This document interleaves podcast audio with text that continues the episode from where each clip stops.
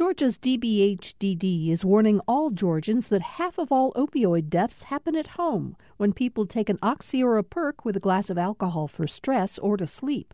Learn more about protecting families from opioid overdoses at opioidresponse.info.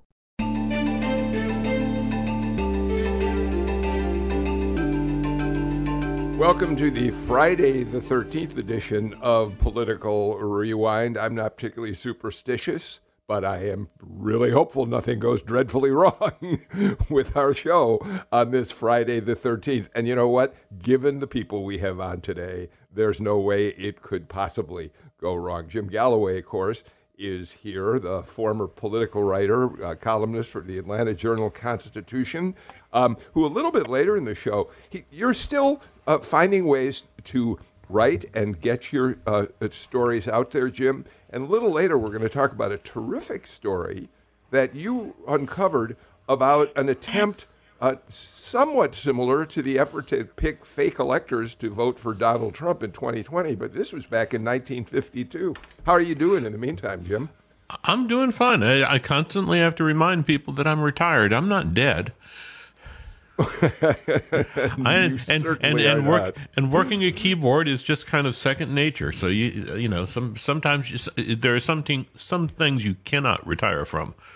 You, you, really need an outlet, I'm sure, every now and then. Mary Margaret Oliver, a Democratic state representative based in Atlanta, is uh, with us today. We're really happy to have you here, Mary Margaret. I, I, pointed out on the show yesterday when we had Audrey Haynes and Andra Gillespie that they were two of the kind of charter members of the Political Rewind panel group. Uh, so are you and Jim Galloway. You've both been doing this show about as long as any other people uh, have been on, and I'm grateful that you continue to do it. How are you doing, Mary Margaret? Great. Good morning. I'm always honored to be on a program with Jim Galloway. I always learn stuff, and the benefit of me coming on, and thank you for the invitation, is I learn stuff from Jim and others. Good, good. And everybody, and we all learn from you as well. All right, let's get right to a couple of uh, headlines um, that um, uh, broke overnight this morning. they both relate uh, basically to David Perdue's run for governor. Uh, the more important one from a national point of view is that Mike Pence has announced that he is going to come to Georgia on the day before the primary, uh, the final day of elections, May 24th, and hold a rally, Jim, for Brian Kemp. Talk about a dramatic break from his uh, former boss, the president, Donald Trump. This is about as dramatic as it gets. Yeah, but it's also carefully timed. You'll notice it's it's 24 hours before the polls close. So he's he's he's he's he's not leaving a whole lot of time for for for for the president former president Trump to to beat back at him. And yet, you know, if if Kemp can indeed uh, pull this primary off without a runoff, it's something that uh, that Perdue can claim uh, credit a little bit of credit for. I thought I find that very very interesting. Mary Margaret, uh, in a statement, Pence called Kemp one of America's most successful conservative governors, and he wanted to say, Brian Kemp is my friend, a man dedicated to faith, family, and the people of Georgia. I'm proud to offer my full support for four more years of Brian Kemp, Kemp as, Kemp as uh, governor of Georgia. Um, so it, it, does seem, it feels as if uh, it's a calculated move in many ways too, Mary Margaret, uh, because we believe that um, Mike Pence may very well want to launch a presidential bid and lining up a Brian Kemp, who he now imagines will be uh, certainly the nominee, if not uh, reelected, would be a, a feather in his cap, yes? Well, every move is calculated at this stage of any campaign, and Kemp is very calculated in a day by day campaign. Yesterday, signing a $30 billion state budget and getting David Ralston's uh, endorsement in North Georgia. North Georgia that fell off voter turnout in the January runoff. I think this race is, and Pence as part of it, is to generate some interest in turnout. And I, the high percentage, 200% increase in early voting, uh, I, I just think it's very, it's very hard to predict what our turnout's going to be, but it's a key to Kemp having a chance to win without a runoff. You know, when he signed that uh, budget bill yesterday, Mary Margaret, he talked about how impressive it was that the state had so much money and that the budget was uh, going to be uh, uh used to help so many uh, people in the state. But one of the things that certainly Kemp and other Republicans are not talking about is one of the reasons that they're so flush with cash is um, the uh, is the COVID relief uh, money that came out of Washington that Republicans uh, uh, voted against almost unanimously. I think the entire Georgia uh, Republican delegation voted against it. They don't talk about that side of it, Mary Margaret. They don't talk about that side of it, and nor do they talk about the COVID money that is being held by Kemp in the state coffers yet to be spent, I believe, continuing on a political agenda. For instance, Kemp has never released any list of the awards of grant applications in the human services bucket of the so called committees to evaluate requests for COVID money. I have a very strong suspicion that that'll be part of a calculated political move at a time. He did a, a, a release of water services money, release of law enforcement money. So all of this COVID money that we're flush with is helpful in many, many cases. Uh, going to be controversial, like in the DeKalb School Board giving $86 million as bonuses from COVID money to essentially central staff people. Um, we're going to be hearing a lot about COVID money and the political gains that Kemp and others are making based on federally, democratically supported COVID money to assist states like Georgia in the economic catastrophe of the pandemic.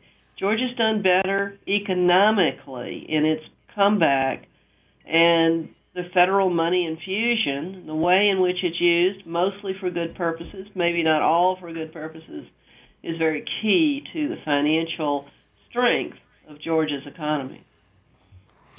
But back on the on the topic of endorsements, uh, Bill, uh, it, it, it's it's interesting to note where, where where where Governor Kemp signed that that budget bill uh, and that was in North Georgia, in the company of House Speaker David Ralston. Ralston endorsed Kemp formally.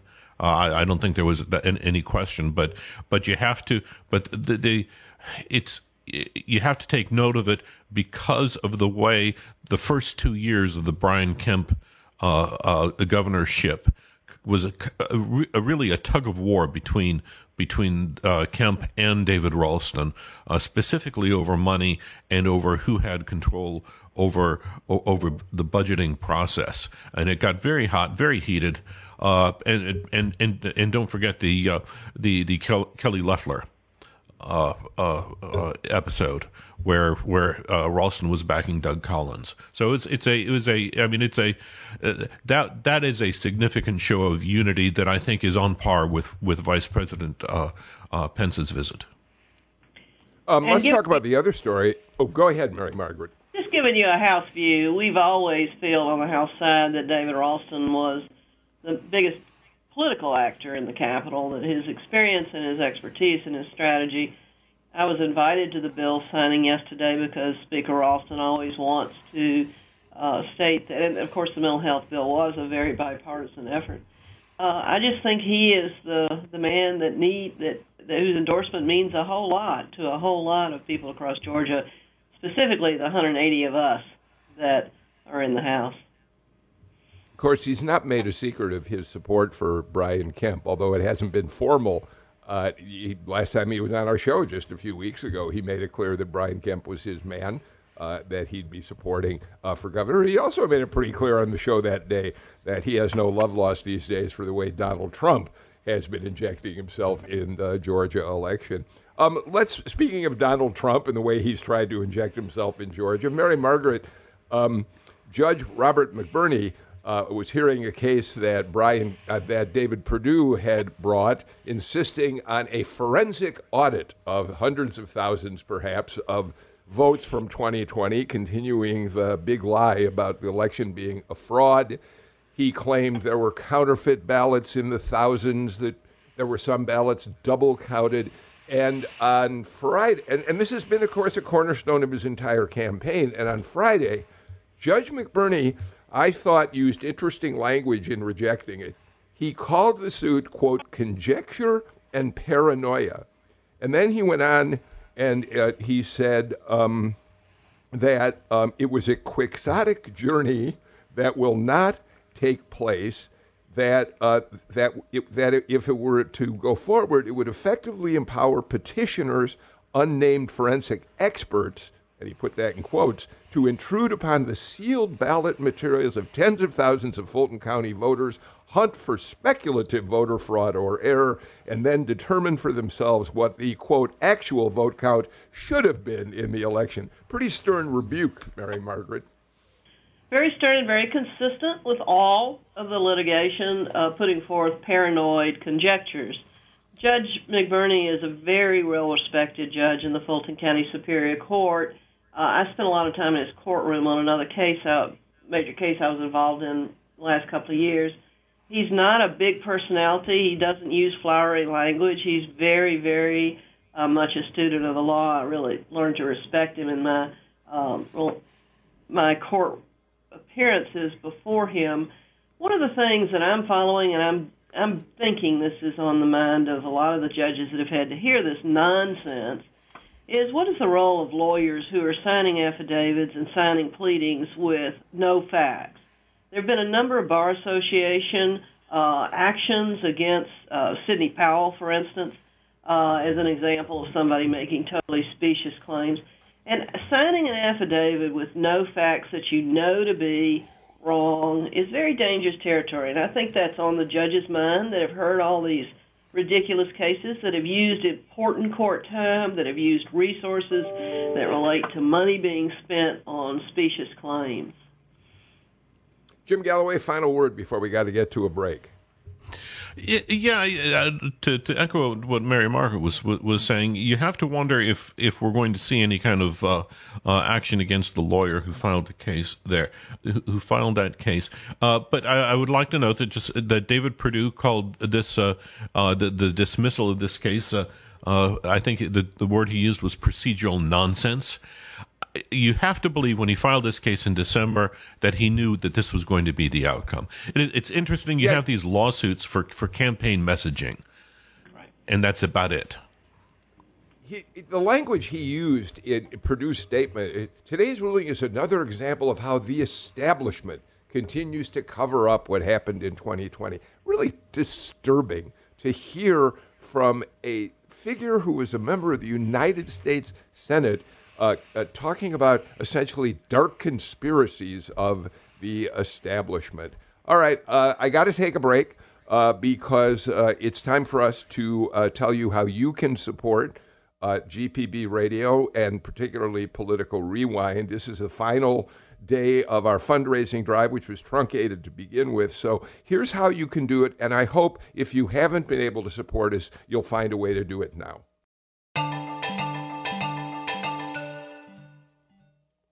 Couple of very quick notes, and I don't want to run out of time later in the show to be able to pass on to you. First of all, a personal note. Um, today is Jesse Neiswanger's final day at Georgia Public Broadcasting. Jesse has been our engineer on Political Rewind and other programs on Georgia Public Broadcasting radio side. He is an extraordinarily talented engineer and sound designer. He's also a composer. He wrote uh, the theme that we've been playing for Political Rewind, and we've come to love it very much. And he's going off, I think, to be able to make use of his talents a bit more creatively. He's going to be working on podcasts, and interestingly enough, he's going to work at the company where our former senior producer, Amelia Brock, uh, has uh, landed since uh, she moved on from GPB. We are going to miss you, Jesse. We have loved working with you. You never say no when we really need something taken care of. You've been remarkable, but I'm so happy you're going to get to use your talents in a broader, more creative way. So, congratulations to you. The other very quick note um, I hope you'll be with us on Monday because uh, David Gergen's going to be here. I think one of the most respected political thinkers over decades, an advisor to four presidents, three Republicans, one Democrat. He has a brand new book out called Hearts Touched with Fire which is a book about leadership and his belief it's time for young people to step up and take the place of geezers like me. and so David will be with us on Monday for the show. Today, Mary Margaret Oliver and Jim Galloway are here. Um, uh, Jim, before we talk more with Mary Margaret about the changes she's seen over the years at the legislature, I, you had an interesting post the other day. We think we've been thinking a lot and reporting about the way in which uh, Republican uh, Party chairman, state Republican Party chairman David Shafer, uh, led a group of fake electors uh, to uh, vote for Donald Trump. Actually, filed that slate of electors with the Library of Congress and is under investigation uh, because of that. Um, and uh, you tell us that, as kind of shocking as it was that they did that, it's not the first time that a Georgia leader tried to manipulate the Electoral College. No, no, I was I've been working on a project that uh, that has me wandering through the 1950s, uh, and and the and the uh, and the uh, newspaper uh, uh, newspaper editions of that day, and I came across a piece in the Macon Telegraph by Bert Truby, Struby. He was the editor of the newspaper at the time. And it was it was a very innocuous uh, paper uh, uh, column. Uh, he was it, this is this was in May of 1952. Uh, Struby was anticipating a rematch of the 52 presidential race between uh, uh, uh, Eisenhower, who won that 52 election, and Adlai Stevenson, which actually turned out to be true. those were the two candidates in 56. But he noted that that it would be the first time the 50, 19, uh, uh, 56 would be the first, or yeah, 56 would be the first time that that Adlai Stevenson and Eisenhower were named on the Georgia ballot.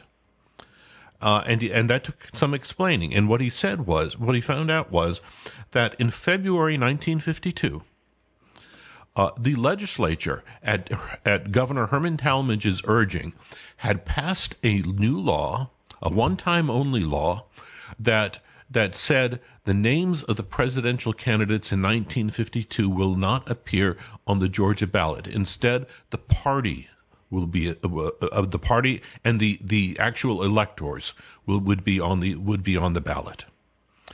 Uh, and uh, Georgia had 12, uh, 12, electors at the time. Uh, we we have what now? Mary Margaret. I think we have sixteen. Yeah, we have sixteen.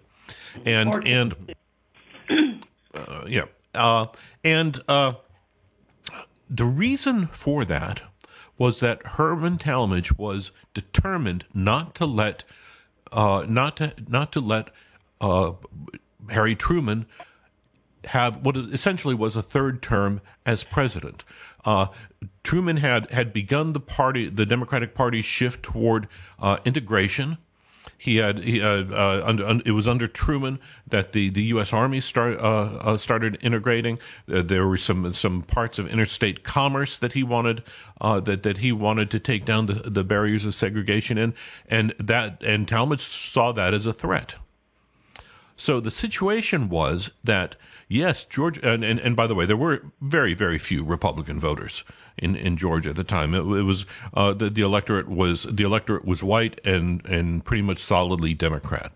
So th- the plan was that yes, voters would go to the polls in November 19, uh, 1952 and would cast their ballots, but they wouldn't know until afterwards who those ballots were going to pick, who, who, who those electors were going to pick. And if Truman was going to be on the ballot, they wouldn't have been for him. Uh, fortunately, presumably the was, electors, presumably the Democratic electors, could have chose uh, given their votes to a different Democrat. Exactly. Well, yes, and and in, in that day they would they would have cast their ballots pretty much on, at the direction of the governor. Uh, we, had a, right. we had a very very strong gubernatorial uh, system of of, of gov- governors uh, at that point. It came to naught because, as I said, this law was passed in February. Six weeks later, uh, Truman said that he was not going to run for reelection, and and the the the whole episode became moot. But it was a it, was an example of the, the, the parallel with what happened in December 2020 is there. You had a party that, that was dominated by uh, by by white voters. That it was was was was uh, was threatened by the change that was on the horizon, and they were willing to uh, to uh, uh, play hanky panky with with the presidential election. It's, I think, thank you. It's a fascinating story. It, Mary Margaret, uh, you know, it, we survived. Georgia survived that attempt back in 1952 to manipulate the electors, partly because Harry Truman didn't end up being the Democratic nominee. But, but now you come forward to 2020. Are we in more jeopardy than we've ever been before in terms of the, our democracy persevering through all of what we've seen with, uh, with the fake electors slate, with uh, the uh, ongoing allegations about the big lie. How dangerous a, a, world are we living in in this country right now? Well, there are a lot of very smart commentators that say we're in real danger, and I don't consider myself a false, uh, a, you know, a accurate predictor or commentator at all. But I will tell you that personally, I am offended by lying in a aggressive public way that is tolerated. Uh, Judge McBurney language is he was not going to tolerate lying. Um, the investigation of the Georgia electors, led by David Shafer, again, lawyers who have licenses and ethical obligations to say the truth to the court, are being investigated.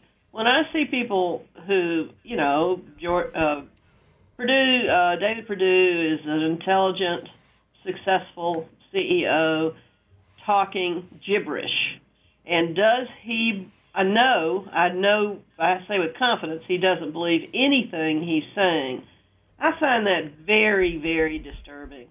People say they believe the election is stolen. I think that what they're saying is not that. They're saying, I support Donald Trump. And to the extent these lies told in court and lies told on television every day are going to be accepted or rejected, and analyzed as to whether or not people believe the gibberish or whether or not they just are supporting Donald Trump is something I can't comment on. Lying is bad, and I see it a lot in politics. I see it much less in the other uh, community where I work. You know, I've had careers in three different communities in academia and in litigation and in politics. Lying is bad, and that's what I think is very dangerous. Jim? Yeah, it's it's and and and but uh, again to draw the parallels with with uh, with with the 1950s, it's not that much different. Uh, you know, the, the the language, it's the exaggeration, the language, the the volatility of that language is is is is is uh, strikes a, a, great parallel. Uh, for instance, I mean, you, you cannot talk to Marjorie Taylor Greene today without hearing her uh, uh use the word communist or communism you know, I'd say th- three times out of every every ten words in, in what she says. Well, that's that's exactly what that's the exact language that was being used in 1950 when it came to integration. That integration was uh, was was a form of communism, according to according to the the the, the, the party establishment at the time.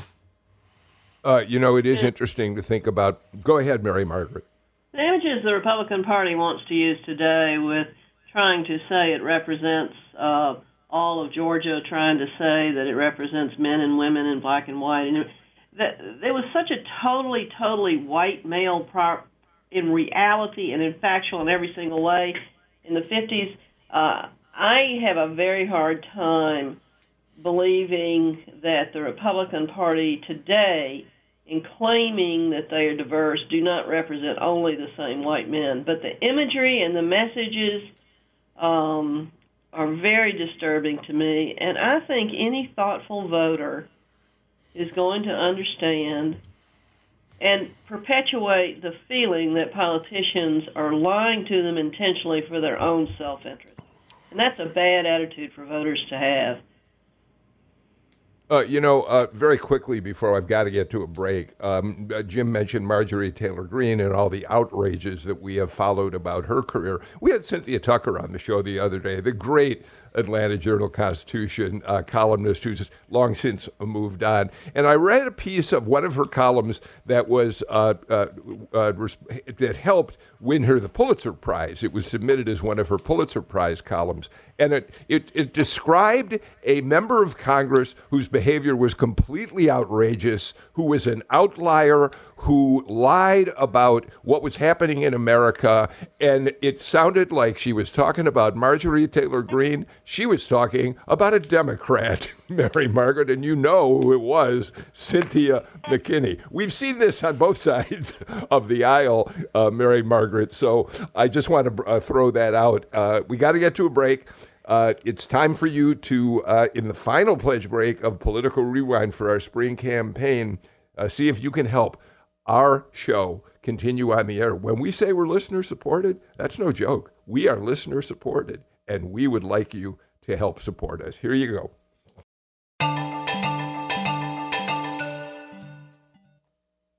You know, when you cover the state legislature for a long time, as Jim Galloway and I have, you get to know people. It's a community, and you get to know people on both sides of the aisle and follow their careers uh, for years. I think of on the Republican side, people like Terry England, uh, who was a widely admired head of the Appropriations Committee, David Ralston, uh, now the Speaker. Um, and on the Democratic side, there are people like Mary Margaret Oliver Calvin Smyre and others. Um, and so, Mary Margaret, I, I, really wanted to spend some time, and I know Jim is eager to weigh in on this as well, talking about things that you've seen and how things have changed. You have essentially been in and out of the legislature. You had some breaks, but you started in the 80s and have basically been in the legislature over a period of what amounts to five decades into 2022. Have I got that right? It's a little daunting uh, to hear those. but yes, it is true. But being in and out of politics in different political jobs, half of which under the Democratic majority, half of which under the Republican majority, uh, it's been a long and interesting uh, career. And I remember what Jim Martin told me when I first came to the Capitol as a legal services lawyer in the halls. Uh, there 10.6 million people in Georgia, and there are 180 of us on the House floor. And that's a real job, real position of privilege. And I think about that a lot. I certainly talked about that a lot this winter, this fall, this uh, past session in terms of the privilege of working on the mental health bill because it wasn't about messaging, it wasn't about finger pointing, it wasn't about any kind of uh, partisan uh, political gamemanship. It was about real substantive, detailed, in the weeds work that was going to help people.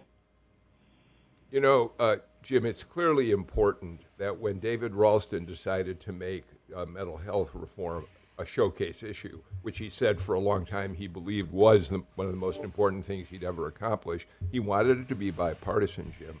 And he chose Mary Margaret uh, to lead the Democratic effort uh, because she has been willing to work across party lines and has not been uh, one of the people uh, stuck in a sort of a partisan bubble uh, at the Capitol, Jim.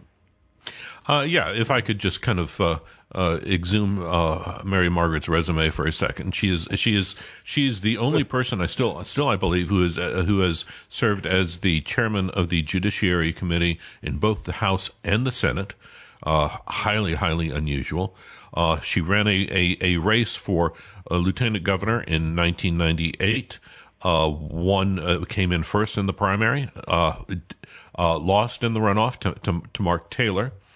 but so, so, given that, Mary Margaret, you know, t- to me, you are prob, you may be the most successful female legislator that that that that that in, in, in, in, during my years at the at the at the legis, at the legislature and in, in politics in general, uh, despite that loss in in '98, tell me tell me how the role of gender has evolved in in in, in the state capital. Uh, if it has involved in the state capital uh, from saying, saying from the time you came in in 80 to, to, to now women in the Georgia General Assembly's numbers have increased dramatically, obviously, and Georgia ranks pretty high right now. I think it's the highest in terms of black women legislators of any of the states. WIN List uh, support for Democratic women has been very important.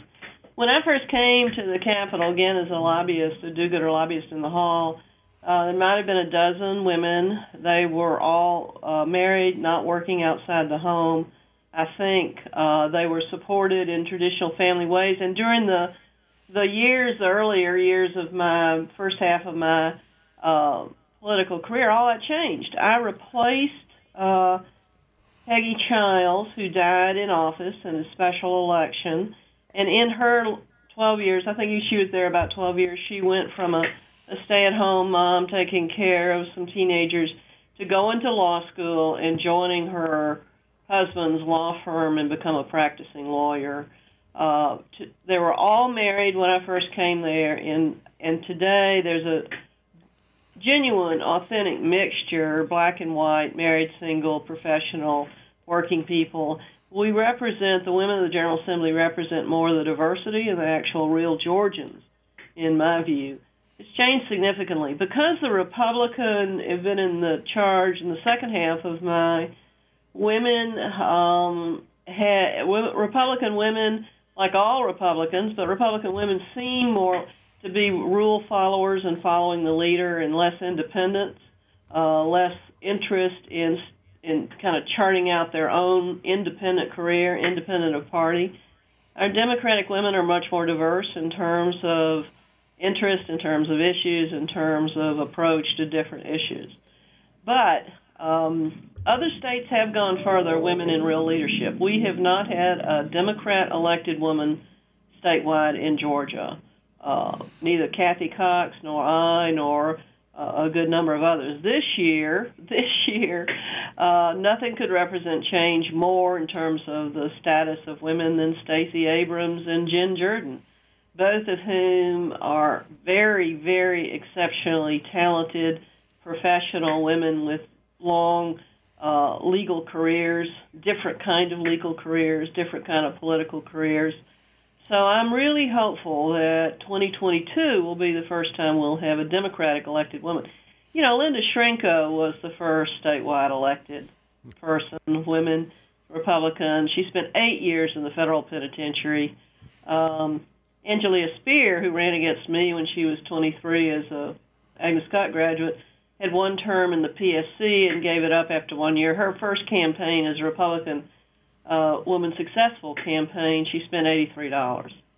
So there's this transition of women coming to full opportunities, and Georgia has been good about women better than a lot of states in terms of women participating successfully to get to the House and the Senate floor, but not to leadership positions. Well, and, and I want to talk about that for a minute. I, I think everything you said make it, it is it has been wonderful to see the representation of women now in the legislature. But Mary Margaret, the fact of the matter is, uh, the, the the increasing numbers of women in the legislature uh, did not stop some of the most conservative, what some people would think of as anti-woman legislation to pass. I mean, we have a, a fetal heartbeat uh, abortion bill, for example. So, what is it about when you expand the numbers but still have a difficult time uh, having any control of the agenda? Republican follow the leader. The number of Republican women who came to me privately during a variety of abortion debates uh, said, "You have to do something. You have to do something. Can't you fix this? Can't this fix you?" I I have to vote for it. And I would say, you don't have to vote for it. Uh, but they were going to vote for it even though they didn't believe in it. And I, I think that's tragic. Um, the rulemaking, the follow the leader, eliminating independence for a certain percentage of women in politics um, has, has allowed the Republican Party to um, require its, its members, men and women, to vote against what they think is best. That's my personal view on what's happened here. We're following national politics. We're not following individual interest.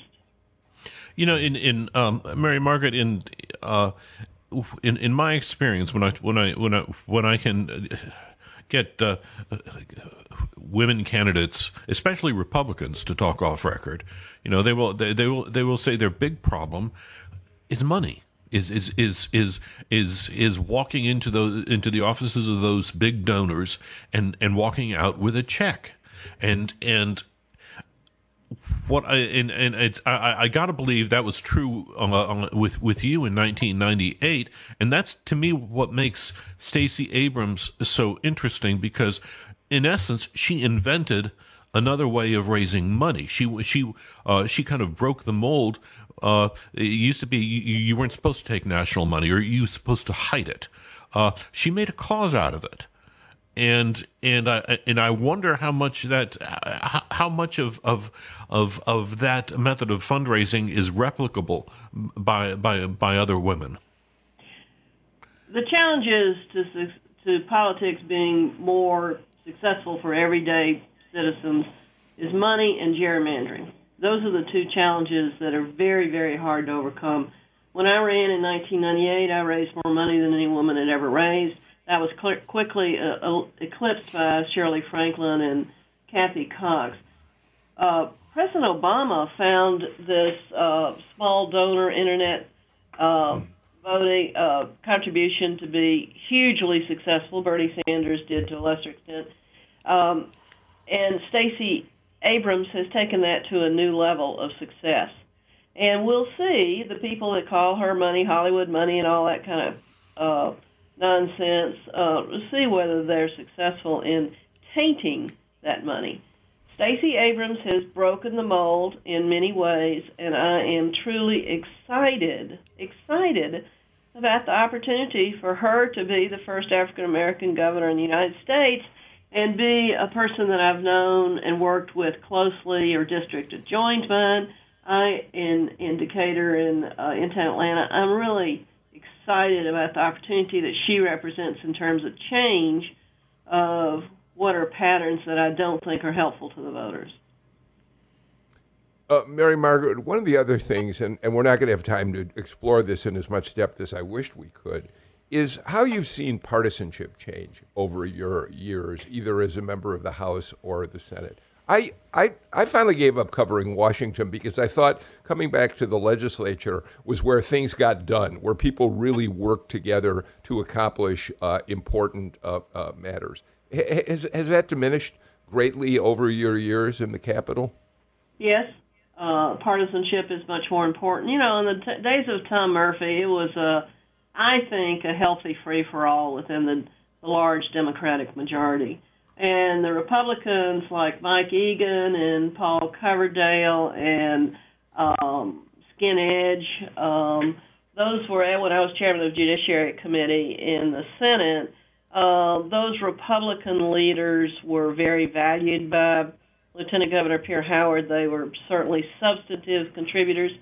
To a lesser extent, that that's very uh, very limited in the Senate from my outside perspective today on the House, it is uh, still favored, and this has been the benefit of my career on behalf of my constituents. Uh, the Judiciary Committee has been, uh, for the most part, still intellectually honest and uh, open committee for debate. I think that the experience I had as a very young woman, as a lawyer in rural Georgia, uh, where there'd never been a woman practicing law in any of those courthouses, and then brought me into the House of the Georgia General Assembly, where I was the only woman on the Judiciary Committee for I don't know how many decades, uh, gave me an extra, extra opportunity to have substantive, honest intellectual debates with my colleagues, my professional colleagues that I had worked with in other my other job, my other work environment of being a lawyer.